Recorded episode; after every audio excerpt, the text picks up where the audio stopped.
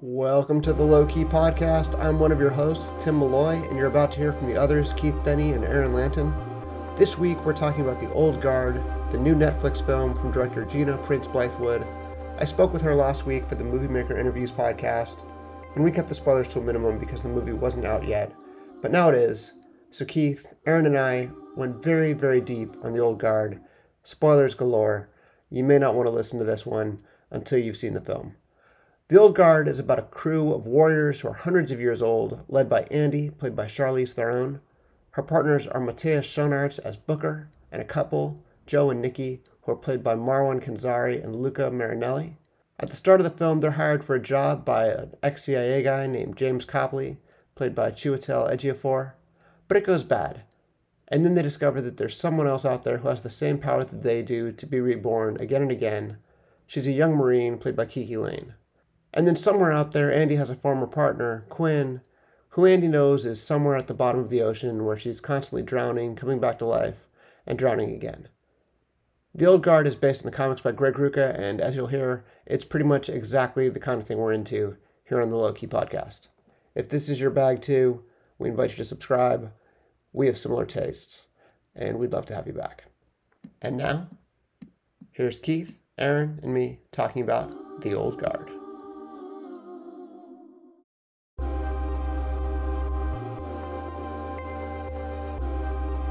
I gotta say, in general, did not notice a comic book adaptation. Uh, really interesting though, and not a superhero film, which I slick thought it was at first.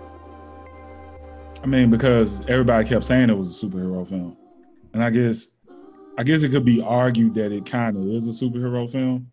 We do have pretty much a team of Wolverines. yeah, Or like what what were they called in the comic? Um, the Weapon X.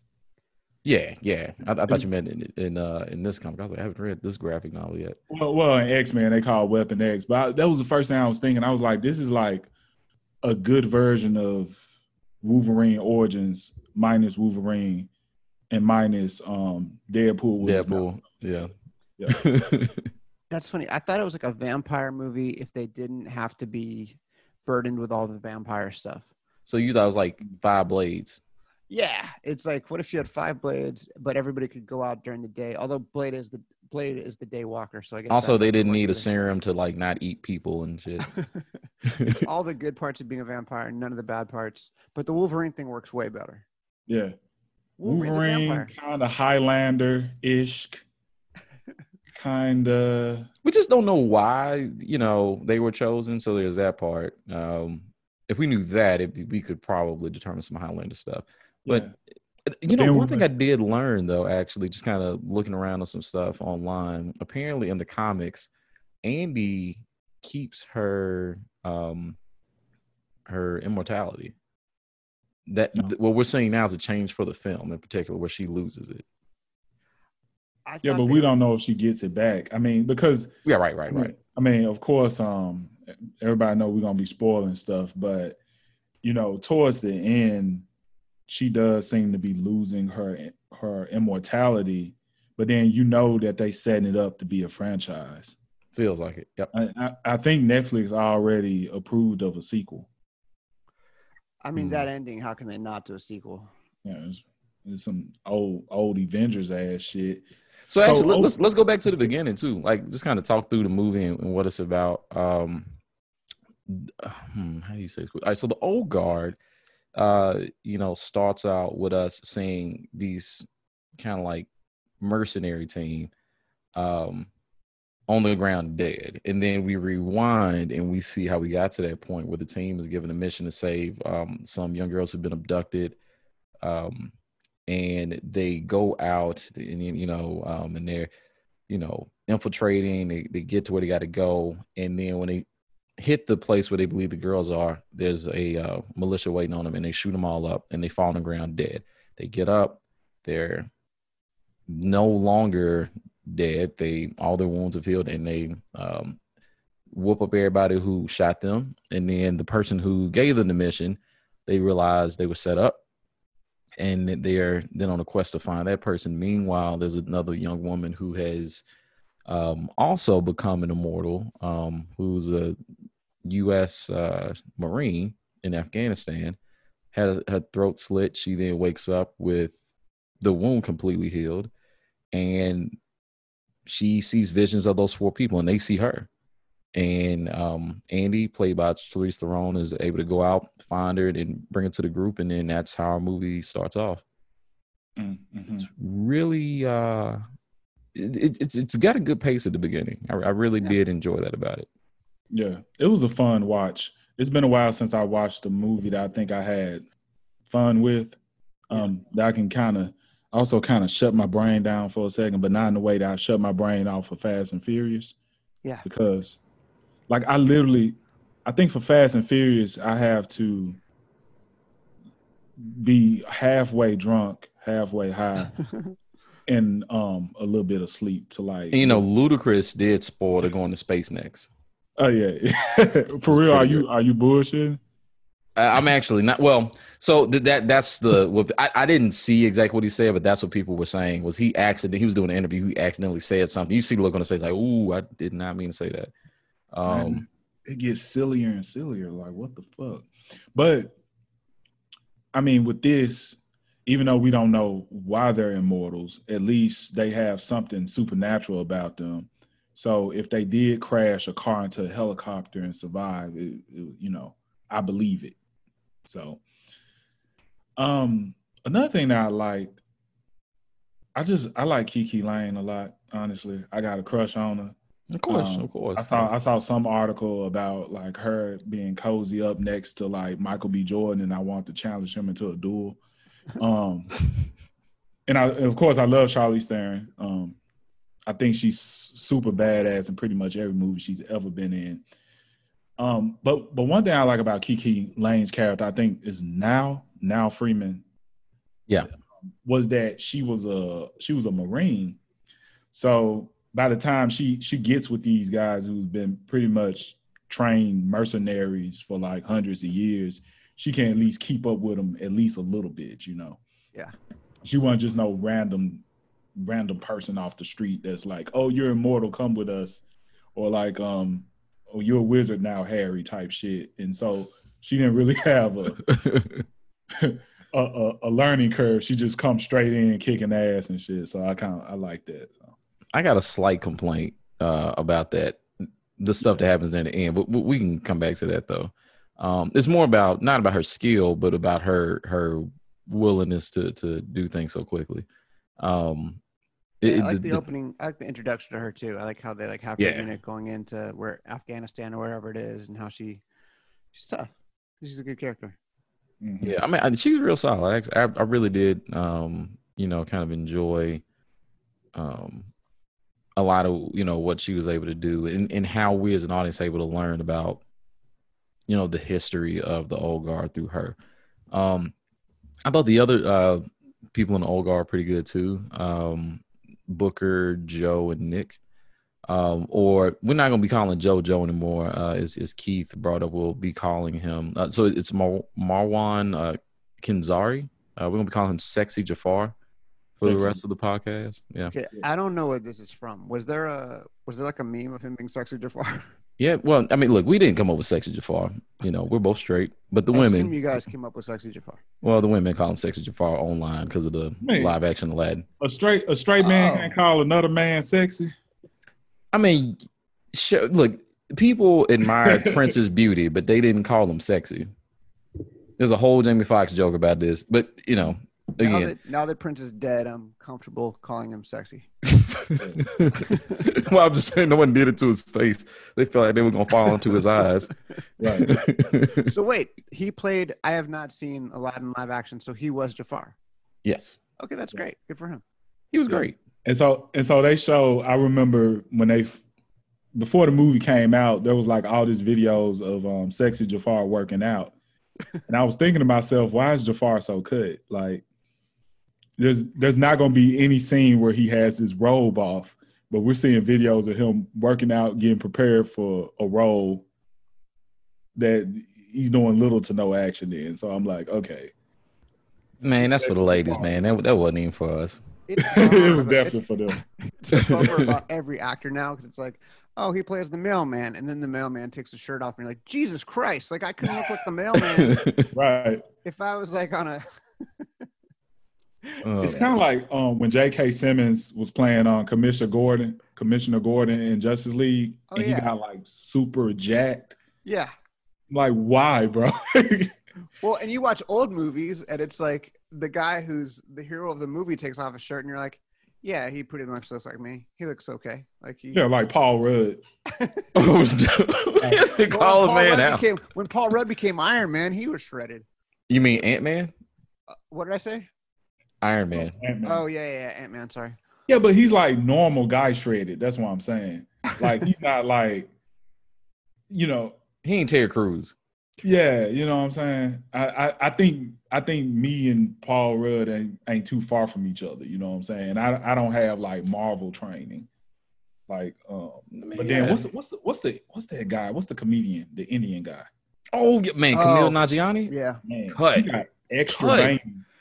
Dude. Yeah. There was like a three minute second, or there was like a three second interlude in history where I was in better shape than Paul Rudd because I can remember watching This Is Forty, and and like talking to my wife and be like, wait, is Paul Rudd? Am I in better shape than Paul Rudd? And she was like, yeah, right now you actually are. And then like he immediately got Ant Man, and then far surpassed me. And it was like, all right, never mind, never again. I'll never catch up to Paul Rudd. Right. I mean, all, Um, you had, all you had to do is dedicate your life to it. That's No, all you have to do. I don't, I don't, I don't know. I, I, I guess so to an extent.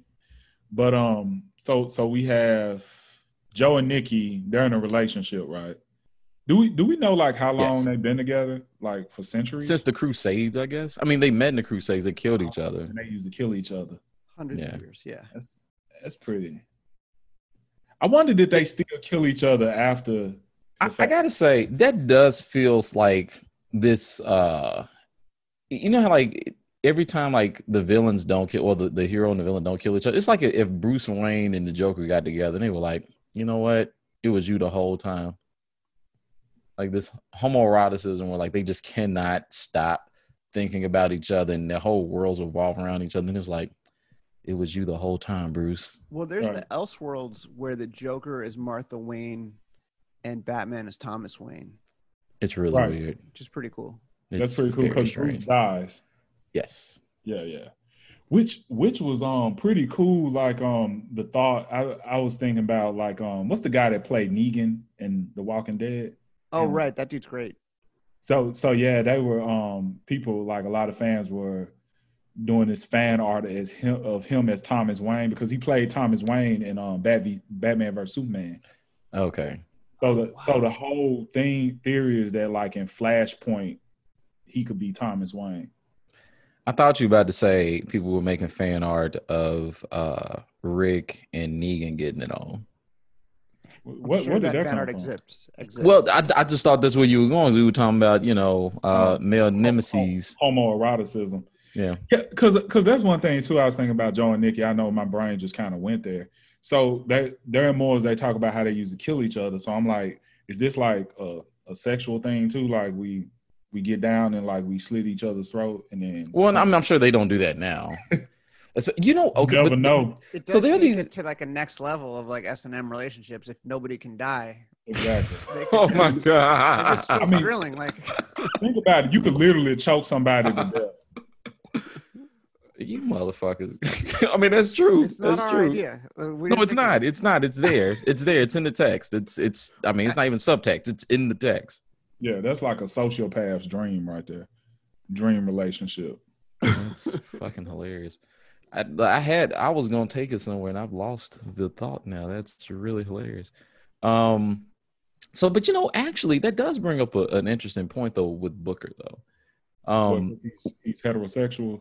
well, not that part. Just him talking about how he and Andy are alone and they don't have Right. companionship. Right. Um, wh- what did you think of Booker's motivation um, to give up the team so that you know this group of scientists could find a way to you know his, take away their immortality? his rationale is absolutely ridiculous, and it's one of those reversals. It's one of the fastest reversals ever in a movie. We saw Empire Strikes Back last night. Orlando, Orlando. where we went to the drive-in theater and saw Empire, which I highly recommend everybody do. It was awesome. Right, right. It was so much fun. Um, but Lando betrays Han Solo and Princess Leia and stuff, and then like immediately changes his mind. Like he's instantly like, "Oh, that was a huge mistake," and then like abandons his billion dollar enterprise and joins the Rebel Alliance like right away. That's like how quick this guy's reversal was. He was like, "Oh yeah, Yeah. that was a giant mistake. I definitely should have done that." And I maybe we're all in the same line of thought. I don't understand why him and Charlize couldn't have just been a nice couple. It seemed like they liked each other. Well, Um, well, I, I wasn't even thinking even that they would be in a relationship. Just more like this idea of, I mean, same thing with Copley actually. Um, and actually, I love this actor, and I can never say his name correctly. Um, I'm I'm Um, not even gonna attempt. I don't want to. Chiwetel Ejiofor. I believe that's correct, and that's closer than I would get. Lo- feel like love this I- guy's work. He he's amazing though, in everything do, he does. I do too, and I feel like I took the hit on reading his name out loud, and now I look like the jerk for getting it wrong. But uh, it's a it is a hard name to say. You look like the brave man for getting closer than we were going to be. Um, but but I, have been calling him Chi Chi for the longest, but I realized that me and him are not friends yet, so I can't just. His name is pronounced Chiwetel Ejiofor. That's not that hard. yes, yes, yes, yes. Oh, Okay. Once you once you get past the chill chill with the. No, that's not right either. But but here's the thing. Um Copley so I actually was super, super suspicious really early because he was way too competent at the beginning. Um, I was like, he knows too much shit. Um, because remember, like when uh Andy and I want to I want to say it was Booker was with them, and they're talking about the the first mission where they get set up, and he looks at at uh, I believe it was um I don't know who the sniper was. It might have been Joe. No, it wasn't Joe. Anyway, whoever the sniper was, he looked at him and kind of gave him a salute, and I was like, "That's not good." He knows where they are. Because Right. typically, like in a movie like this, the people are supposed to be so good that, like, you know, you're not a hundred. Like, you know, somebody watching, you're just not a hundred percent sure where they are. But when he saw where he was, I was like, "Ah, this is set up." like, nah, dog, I wouldn't even do this. And like, mm, hey, boss, I, when uh y'all were coming back, he looked right at me. I don't think we should do this. like, Definitely did his homework. Um, yeah, and, and people that competent, it's like that's great. I'm glad you know what you're doing. You also are like basically shoving my face in the fact that you knew exactly where I was, and that doesn't make me very comfortable. Um, exactly. Speaking of him, have you guys ever seen Firefly before? I have not. I want to. Not um I've never watched Firefly. I don't even know why I brought it up, but I watched the movie that's based off Firefly, um, Serenity. Oh. And I remember him being in the film. And I want to say that was him. Yeah, he was in it. And um he was the villain. And I was like, man, this just really changed the game up for me, man, because I um I never really you barely ever see like a black guy play a villain in a film, in a sci-fi film. And I just thought that was like super dope to me at that time.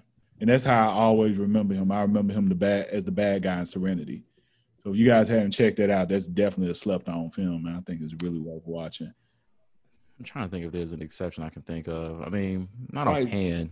And he plays the bad guy in Doctor Strange though, too.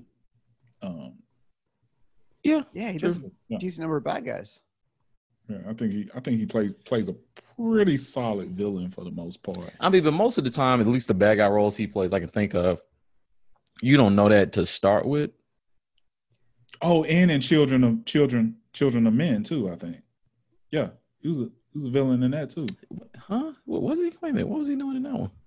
I mean, he, he It's been a while since I watched this. So I'm just trying to remember.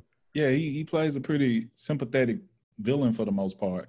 I um so what, we were saying about Booker, I think his reasonings, I, I'm I'm okay with that, but I'm I'm with you as far as his his reverse was like way too quick. Well, so th- there are tiny things in this movie. If they just switch a few things, that make the movie a lot better. One of the issues with Copley is technically the way they've done his character. He's really two characters. He's the character doing things because his wife is, you know, he's seen his wife suffer, which honestly would have been a little more impactful if she still was alive to me. And he was trying to do things to like you know, like she was at that point she couldn't talk, and he's like just trying to press as much as he can, as quickly as he can, and it's like you know, time is of the essence kind of thing. Um, so there's that character who's doing things because he wants to cure the world. But then there's this other character inside of him that's like, look at all the good, good they've done. And it feels like that character will be in conflict with the character trying to do things to save disease because it's like, well, they've done all this good. Why would you try to like get them captured knowing? I mean, it's kind of hard to think you're like, this is because he said this is for science, not profit or something. And I'm like, well, what what did you think this was? Like you saw even when we first see um Merrick, it's like you know what this is about. Like he's telling you when he's talking to all these folks who are stakeholders in the company or potential stakeholders or investors or whatever kind of meeting that is, he about making that money. And you know that. I do think if you've done things again and again and again over hundreds of years, there must be a point when you're like, ah, whatever, let's just try it this way. Like, I'm just going to take a different track just to see what happens. And I think he realizes fast that it was the bad way to go. But I think like his impatience and exhaustion are working against him too. But that's what I'm saying. Like his, it, like the fact that his wife is dead, kind of, it makes it feel less like it's impatience and more like just. Oh, oh, oh! Sorry, Just- I'm, I'm, I'm going back to the betrayal by. You talking about Booker? Oh, I'm sorry. Yeah, yeah. Sorry, I, I was talking about Copley. So Yeah. ju- just as I did it, Co- Copley's talking about, like, I, it would make so much more sense to me if he was doing things, pressing film. Like he he was conflicted because he needed to do this for his wife because she's still alive and hurting, Right. but he knows all these great things about them. And it just so happened like he he's fighting his instincts and his morals over this. But she's already dead. So it feels a little he's like, I don't want other people to suffer. And it's like, I get that, but we don't see him really like he mentions this is what he cares about, but we don't it, it was like a a thing where they're telling and not showing it. But then you'd have to have a scene with the wife, and like the whole action would slow down while he like goes and visits his wife in the hospital. But we already have a bunch of slow moments. I, I feel like you could rearrange some things where it, it- you can make it work. It just would have made more sense for him as a character because otherwise, the the way it happens, it just doesn't feel like those two things in his mind where he knows all this good they've done and he's still going to put them in a situation where they're essentially lab rats. I, I Like mean, they feel in conflict to me. I personally, I don't, I don't completely agree. I know what you're saying though, um, and mainly because I'm, I'm thinking f- from from the point of view of him as one of the antagonists. It's like, yeah, he see that they done good, but the world is still shit at the end of the day, and they realize that too. You know, But he's not the at the scientist. He's not the person controlling the resources. It's this other not. bratty not. kid who just all about that money, and we See, see not, that. but if you you know when you lose somebody to something like cancer, for example, and you know that there's people in the world that can save other people, I think that you feel like just like what we say, every villain is a hero in his own story. Like even with Booker, like I was down for what Booker was doing up until the point that he just completely shifted. But see, And, like, if Booker's Booker's shift makes more sense to me than Cop. It's it's it's the quickness of it. Like I, I saying he it's saw her bleeding. Yeah, it, it's he sees her bleeding. He's like, oh wait a minute, hold on. Like that's what make Copley's hesitate. That's what make Copley hesitate. Yeah, but at the same, I think what made Copley to me the moment that he was like, "Oh, this shit is kind of fucked up," was when um I can't remember the the main scientist guy. Mer- uh, oh, the, well, Merrick is the is the the main villain. I, I forgot the woman who's the scientist. Her name. Well, the Harry Potter character, but anyway, he he um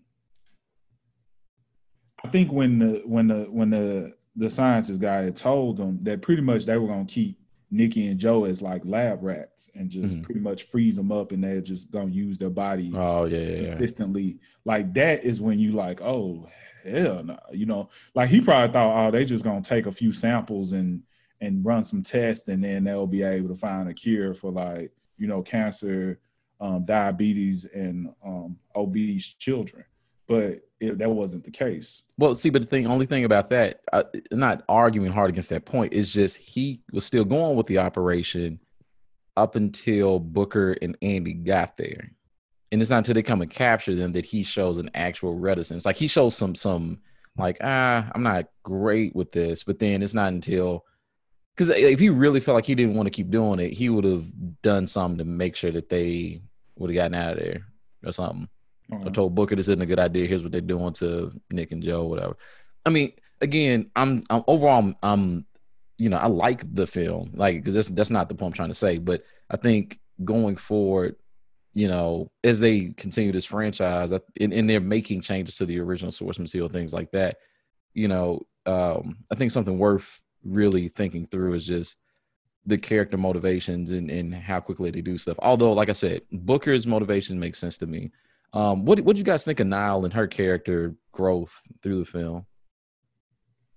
I felt like a lot of the changes the characters make and a lot of the decisions that they make, they kind of have to be on the line. You have to kind of be guessing about which way they're going to go all the time in order for the twist to work.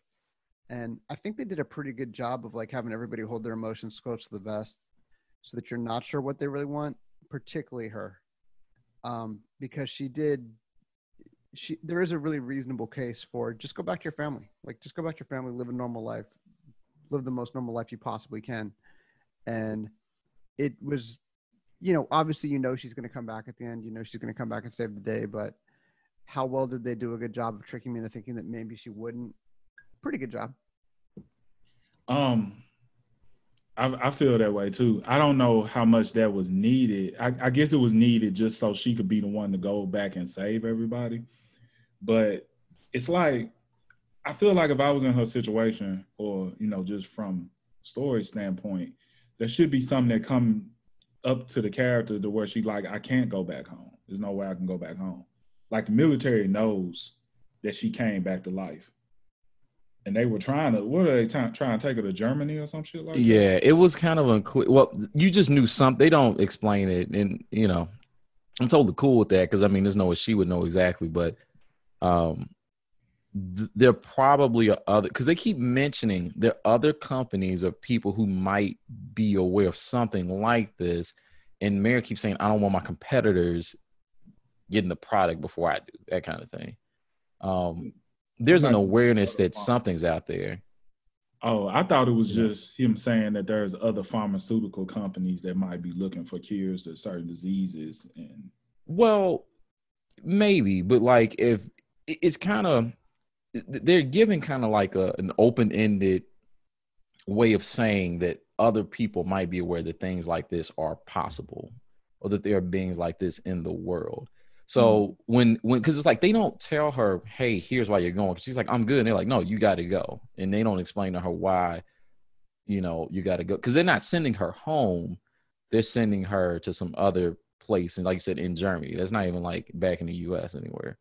So, you know, that that could go a lot of places if they want to do that. So I actually thought that was pretty cool. Um, I did like that she had family, it, you know, is like top of mind, and, and they talk kind of talked about her background and, and where she's from. Um, and I appreciate that Andy, you know, was saying, you know, you are from a, a, warrior people, and like, you know, you're a fighter and all that, and that was really cool. Man, um, I'm gonna be honest with you. Sorry to interrupt, but I gotta say this: that whole scene bothered the shit out of me, and I was trying not to be bothered by it. I don't know if it's because I was drinking, but I was thinking like way too hard on that scene. Well, so and, and the reason the reason why I'm a, I'm gonna tell you it's it's it might sound stupid, but like the fact that she had her phone on her, that was so weird to me. Like you literally on the run. Why the fuck you got your cell phone? Yes, actually that was pretty. So like I ain't gonna lie. Like there were multiple times I was watching. I'm like, um, you still got like your personal phone on you? Like you, you can be tracked everywhere. Because remember, like uh, Andy's breaking phones all the time. Exactly. And all kind yeah, of that's that's the whole point. I've seen Andy break phones. Maybe also, she took the SIM card out. I don't know. Yeah. Nah. Yeah. if she took the SIM card out, would her the pictures of her family be on the phone? Well, yeah, but you wouldn't be able to track her though. Oh well, shit. But anyway, either way it go, that that was bothering the shit out of me. I'm like, there could have been another way to do this. I don't know what it would be. I'm sorry, just being nitpicky. No, no. I mean, look, it's yeah, yeah. It, it's Yes, I mean, I, I I'm, agree. I'm haunted by their by their teammate continuously waking up at the bottom of the ocean, realizing, "Oh, great, oh. I'm alive," and then drowning again. Terrifying. Like, oh, great, I'm alive. Oh, Dude, that's scary again. as That's hell. the scariest shit ever. And I love the ending of the movie because of the way that it resolves that situation. And oh, that's that gotta be the worst that got to be the worst thing ever. Nothing worse. I mean, being burned constantly, may, I guess, would be worse. I take I that. No, I, will take being burned over constantly Ooh. filling up your lung. Well, hell, actually, your lungs aren't even constantly filling up. They're just all. Every time you you reawake, you're already dead because your lungs already got water in them. I mean, and the, Yeah. the burnt thing, unless you like inhale, like there has to be a person that consistently burns you. Like there Well, has yeah, to be that's what I'm saying. Somebody, cop. somebody can take you out the fire and you burn again, take you out fire, burn again, whatever. Yeah, I gue- yeah, I guess. But but the drowning thing, it's like there's no way out of that. And Yeah. it was like that has to be the worst thing to do to a person. And it's like under, like you know, all that pressure from being that far underwater all the time. So like your bones are constantly cracking too. It's just that's a fucked up way to go. Well, and do you remember your situation every time? Like, do you have a Groundhog Day? they Situation? they so according to what we've seen in the movie yes like you you are constantly i don't even know if it's like groundhog day but like the first time we see well excuse me second time we see Nile killed when andy shoots her through the head she remembers immediately what happened See, there has to be a point when you're like you're standing up in this statue or like Iron Maiden type situation that you're encased in, and you've got to be thinking, "Am I better off like knocking myself over to the side, knocking myself face down, knocking myself backward?" Like. Well i mean you can't move shit because of how heavy it is and all the chains i mean like god that'd be so I I terrible think I think there's nails in it too. oh, yeah oh yeah it's iron maiden so yeah there had to be nails in it yeah you you actually literally can't move Like you somebody would have to open that motherfucker that's You when the movie literally- grabbed me. Like when Yeah. the movie like really got me was just thinking about that dilemma and how do you ever find her? Or how does she ever escape? Like just absolute nightmare scenario. And like there's somebody had the imagination to come up with that, which I guess was Greg Rucka, the guy who wrote the original comic book. Yeah. I just felt like I was in really good hands in terms of like where is this story gonna go? yeah. yeah, you knew that that wasn't, you know, uh gonna be something that just didn't come up again.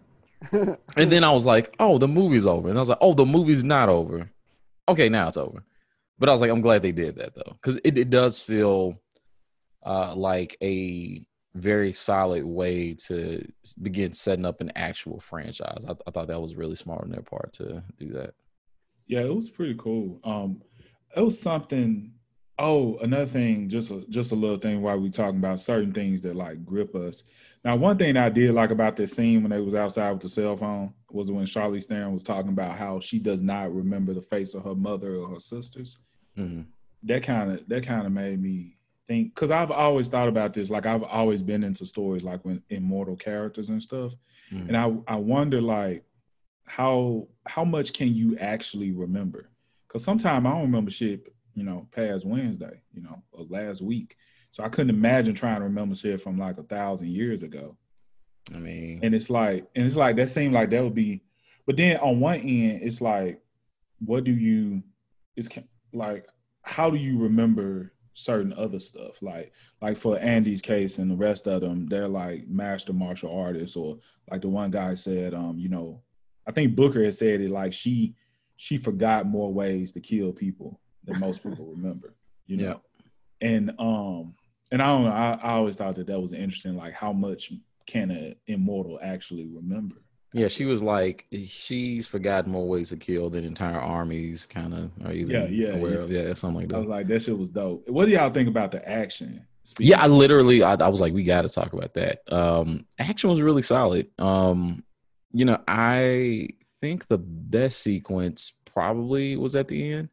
um, when all of them are fighting together. Um, and I mean, and things there's like multiple set pieces. Um, I think the best one because it you almost I can't remember what the score exactly sounds like, but it felt like I was watching an Avenger scene when they all bust out of the uh, the lab, the first part, um, when they get out the beds and like they're passing guns to each other without looking and like all this crazy shit. Music it was was great. It was cool. like really like emotional, like almost.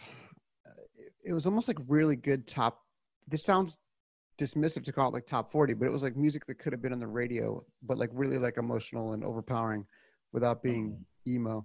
The thing I'm thinking of is like that Zedd song. Um, um, I can't remember the name of that. Maybe I'll add in later. I don't know, but I thought it was good. Yeah, yeah. Yeah. What, what was your favorite action piece, Keith?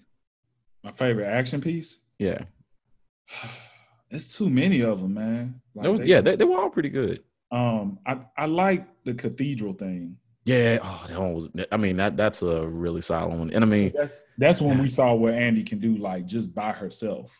yep. You know. And the thing is, Um, like, I guess she didn't have immortality the entire time. Well, okay, outside of the first some time we see her. Well, I mean, that's the only time we saw her die. But she seemed to have known she didn't have, you know, the same amount of powers as she did before, or it was like waning a little bit or not as strong. Yeah, because you remember she went to the pharmacist. Yeah, yeah, yeah, but I mean, like even a little before that, she's because the way she was saying, she's like, "I guess you came into my life because I needed to remember what it was like." Right. know, right. Um, and I'm, I'm wondering if like there can only be a certain amount of them at one time. that's what it feels like. because you not know stated. you know the one the one guy that she was with like centuries ago he had died and he was saying that it was time and and we know we don't know how old Andy is I don't know where the fuck But she- she's the first one though. It, that we know that, that that's what that's what she says. So let me let me restate that. She's the first one that they are all aware of. that they're all aware of like she found everybody pretty much Yeah, yes. mhm. but but it's like we don't know how old she is nor do we know um why that one guy actually died and i'm and, and Mhm. like i said my theory is that there can only be a certain amount of them alive at one point Probably. and you know maybe it transfers to someone else like every century or so i don't know but It's probably less frequent than that, just because of like the the. So it will have to be less frequent the- and I only say it because they do have some sort of like mental link with each other. Mhm, mhm. Um, and you know, it's actually interesting thinking back on it. They probably should have picked up on this shit because, damn, this is a like obvious thing now. Um, Nile actually realized that Quynh, the, the girl that's in the water, that she was getting out the water because she she said, "I felt her pain and this and that, blah blah blah." oh i did notice that when they said that as if she's still alive Well, that was the thing because they they said we were looking for, her, but then like they gave up looking for, her, I guess at some point. But then she said I felt her pain, and I, you know, it was like a girl, and she was describing the whole shit, and they were like, "Yeah, we know who that is." But it's like for some reason it didn't click with them. Oh shit! Like she must have just gotten out. Mm, yeah, yeah, that makes sense. Huh? Cool. Yeah, pretty, pretty interesting stuff there.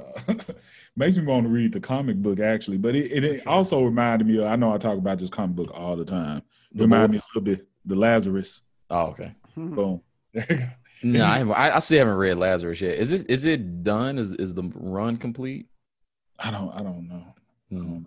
I think I got the most recent one right now. Um, Alright. but it's but it's definitely in um and just at the moment where I think I'm pretty much getting tired of comic book adapted movies or TV shows. You know, you find something and you're like, hey, I, I like this. I can I can rock with this.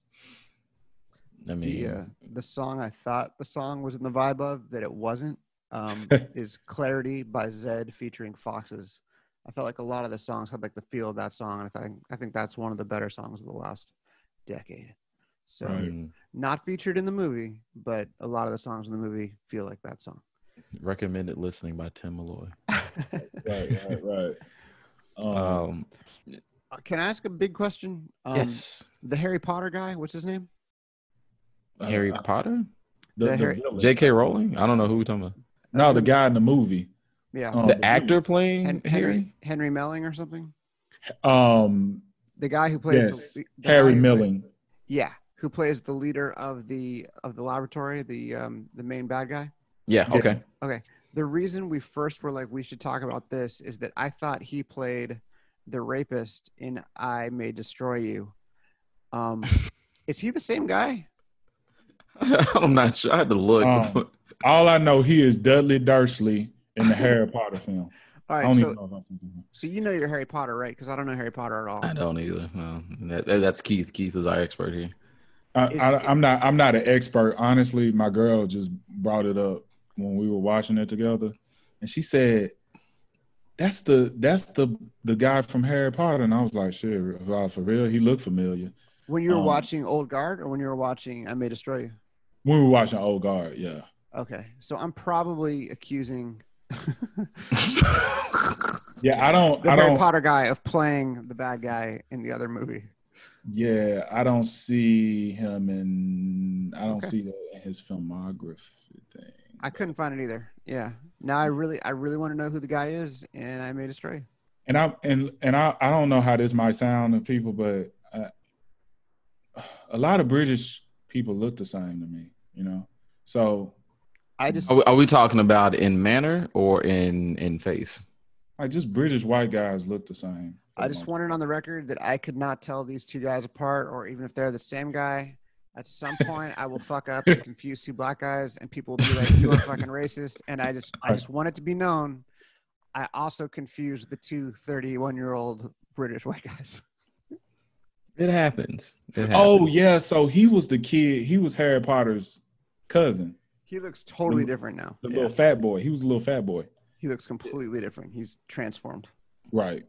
Yeah. Weight Watchers. God Um, bless. was that Nicki. Minaj in rhyme? He looks great. Whatever he, he looked great before though too. He's Yeah. he's great. Man, y'all stupid. Uh, well, anything else to say before we, we close up the episode? um, I don't know. I just want to see some more Kiki Layne. You know, um, see her in some more stuff. What else? What else has she been in? If Beale Street could talk, She's Whoa, of the that most- is her. One of the most Oh. beloved movies we've ever bro, talked we about. talked on the show. about this film. What's going on, man? How you didn't know that? Hey man, look, look, look. Come on, she, man. She, she got a, a, a different vibe going on here. But yes, that is definitely her. Wow. I I'm that girl next door face. That's an actor's actor, though. That's a true actor when you don't even recognize somebody like in the movie and you're like, that's them? Like, that means they did a real Uh. transformation, and that's cool. I recognize the shit out of her. Like I'm, I'm talking about. But then, okay, so I first actually heard about the. Oh, I follow her on Instagram, and she had posted about it. So that's partially too how I knew about that. That was her, you know. So mhm, mhm. to to your defense, and not recognizing them, but I'm I'm too busy laughing. Um, all right, so yes, more Kiki Layne. Tim, Tim, what about you? Any any closing thoughts? Um, Harry Melling also plays a legless, armless character in the wonderful Coen Brothers movie that came out a couple years ago, The Ballad of Buster Scruggs. oh yeah, I'm becoming a really big Harry Melling fan. Uh, do this podcast, but no, um, I I just thought the whole thing was really cool. I think the world building and the mythology of it was awesome. I, I just love that there's so many places that the story can spin off and go. Um, and I hope they will. It felt like kind of part movie, part pilot episode because there were so many right. different directions it could go in from here, which is great. And it's kind of exactly what I wanted to watch at this point in quarantine. Like Netflix really came through in a big way with Extraction, and they really came through in a big big way with this. So if we're not going to get Tenet anytime soon, and who knows? Um, thanks for this. Hey, the boys coming out soon though, season two. I reached out today and said, "Can we have screeners of the boys?" Well, Tim, always on top of it. All Dude, right, that- that's what I I'm talking cannot about. wait for the boys season two. Yeah. Man, we like man. We gotta check. We gotta go over that. We got to. extra testosterone. Um, well, look, y'all stole um, the ideas I had for closing thoughts, but I will say just overall, um, if, if you like action flicks, this is a good one to watch. Um, and just mess around with.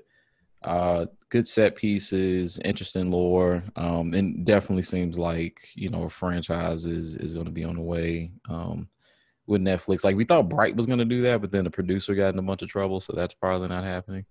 Um, so we'll see. Hopefully, this is um, you know an action franchise they can kick off and really uh, get moving. So, um, but yeah, I think that's that's it for us this time. Uh, as always, follow us at the Low Key Pod on Instagram. We'll start sending some other stuff. We come out every Thursday. Uh, tell some friends. Please give us a review if you got this far. Really appreciate it. And um, see y'all on the next one. Peace. Peace.